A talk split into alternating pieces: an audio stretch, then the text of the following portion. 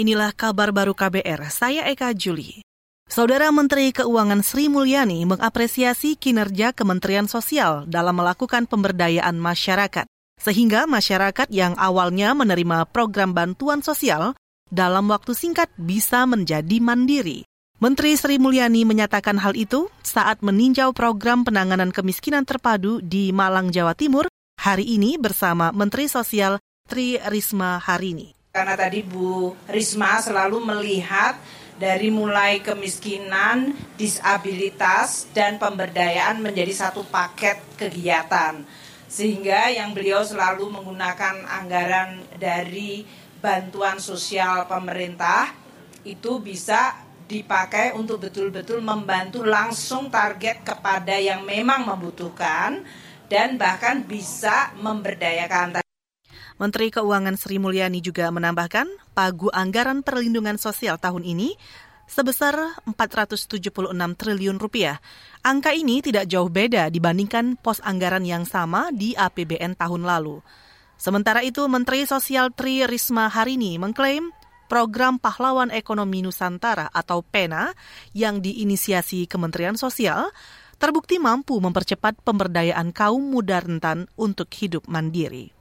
Kita ke informasi lain. Ketua DPR Puan Maharani meminta dukungan Korea Selatan atas posisi keketuaan Indonesia di KTT ASEAN 2023 dan Organisasi Kerjasama Antar Parlemen ASEAN 2023. Puan menyampaikan hal itu saat menerima kunjungan Ketua Majelis Nasional Korea Selatan Kim Jin Pyo beserta delegasi parlemen di gedung DPR. Tahun ini, hubungan diplomatik Indonesia-Korea genap 50 tahun. Kita sama-sama mereview atau kemudian mengevaluasi lagi apa saja eh, yang sudah dilakukan dan apa saja yang harus dilakukan dan bagaimana ke depannya sehingga hubungan antara Indonesia dan Korea bisa semakin erat. Ketua DPR Puan Maharani juga berharap nilai perdagangan bilateral Indonesia dan Korea Selatan bisa terus ditingkatkan.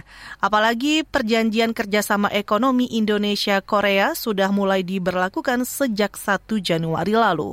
Tahun lalu, menurut Puan, nilai perdagangan Indonesia-Korea Selatan naik 40 persen. Kita ke informasi ekonomi.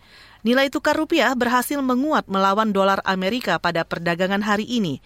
Penguatan rupiah terjadi sehari setelah Bank Indonesia mengindikasikan era kenaikan suku bunga sudah berakhir. Rupiah sebenarnya membuka perdagangan dengan stagnan di 15.100 rupiah per dolar Amerika tetapi tidak lama kemudian melemah 0,33 persen ke 15.150 rupiah per dolar Amerika. Pada penutupan perdagangan, rupiah berbalik menguat 0,2 persen ke 15.070 rupiah per dolar Amerika. Sementara itu, indeks harga saham gabungan menguat signifikan 0,81 persen di 6.874 dan IHSG konsisten menguat sejak awal perdagangan dibuka. Penguatan IHSG yang cukup signifikan terjadi di sesi 2 siang tadi dan sempat mengantarkan indeks mendekati area psikologis 6.900. Saudara demikian kabar baru, saya Eka Juli.